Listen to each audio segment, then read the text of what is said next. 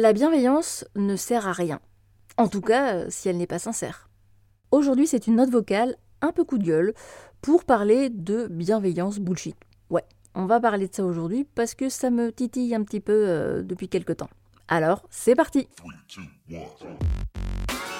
Bonjour et bienvenue sur le podcast Leader Insight, le podcast qui te donne envie de développer des compétences de leader, que tu sois entrepreneur, dirigeant ou manager. Je te donne des outils pratiques pour booster ton leadership. Je suis Audrey, vulgarisatrice scientifique sur la chaîne YouTube La Psy qui parle et aussi consultante en leadership pour dirigeants et managers. Ma mission, c'est de partager avec toi ma passion pour la psychologie, appliquée au leadership et au management. Alors j'espère que dans ce podcast, tu trouveras ce que tu es venu chercher et bien plus encore.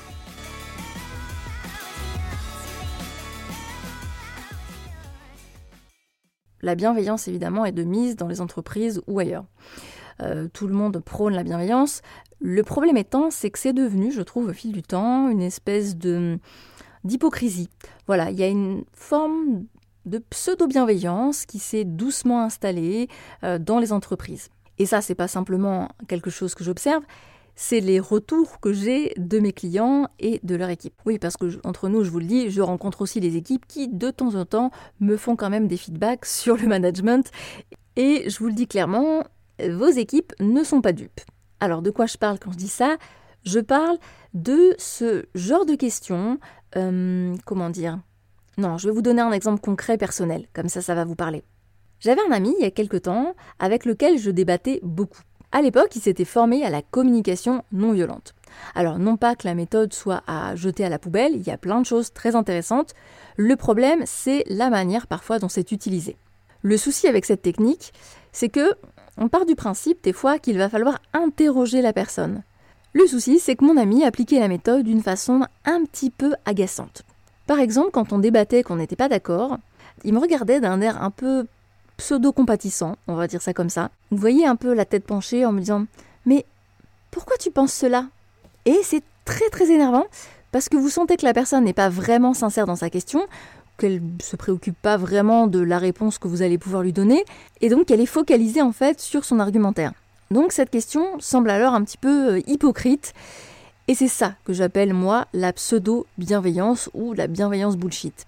Au fond, c'était pas mal intentionné ou méchant, il voulait juste me convaincre, me faire adopter sa vision des choses en me faisant parler un petit peu et en retournant contre moi les arguments que je pouvais lui donner. Finalement, il argumentait pas forcément et du coup, ça donnait lieu à des débats qui entachaient un petit peu notre amitié.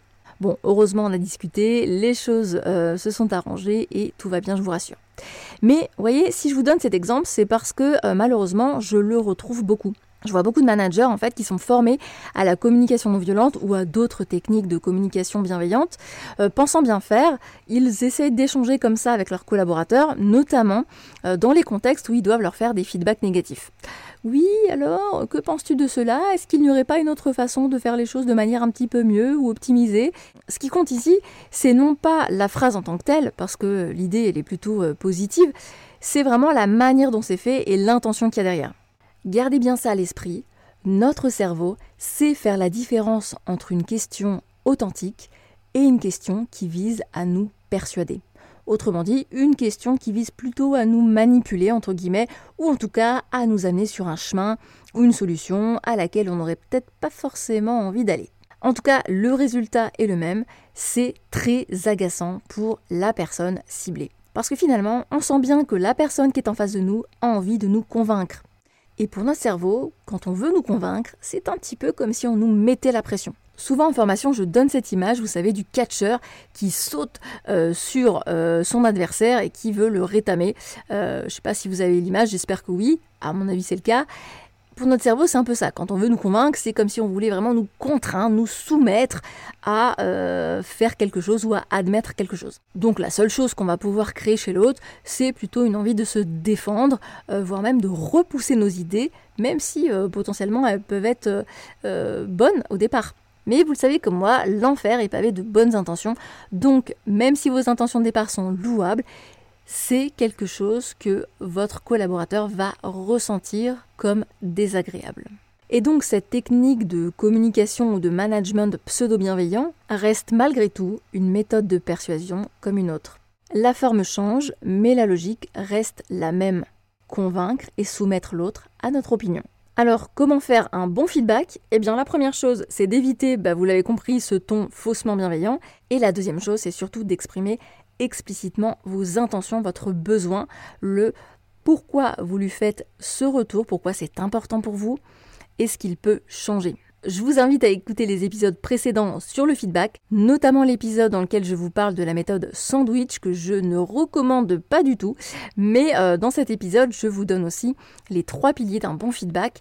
Donc, je vous propose de vous en inspirer, de vous en imprégner et évidemment de vous l'approprier. Parce que le plus important, c'est non pas d'appliquer, entre guillemets, bêtement une méthode, mais de vous familiariser avec pour que ce soit le plus naturel possible pour vous et que ça vous ressemble. Parce qu'ici, on parle évidemment de leadership authentique. Voilà pour cet épisode, j'espère qu'il vous a plu. N'hésitez pas à aller me soutenir si vous pensez que ce podcast est utile. Vous pouvez me le faire savoir tout simplement en allant mettre 5 étoiles sur Apple Podcast ou la plateforme sur laquelle vous écoutez cet épisode. C'est vraiment, je vous le dis toujours, mais quelque chose qui m'aide énormément, qui me motive. C'est une façon finalement de me donner du feedback, mais du feedback positif. Et pour les feedbacks un petit peu plus élaborés, vous pouvez venir me voir sur Instagram ou LinkedIn. Je vous mets mes réseaux sociaux en description de l'épisode. Et comme ça, on discute un petit peu ensemble. Vous me donnez les points qui vont bien, les points que je peux améliorer.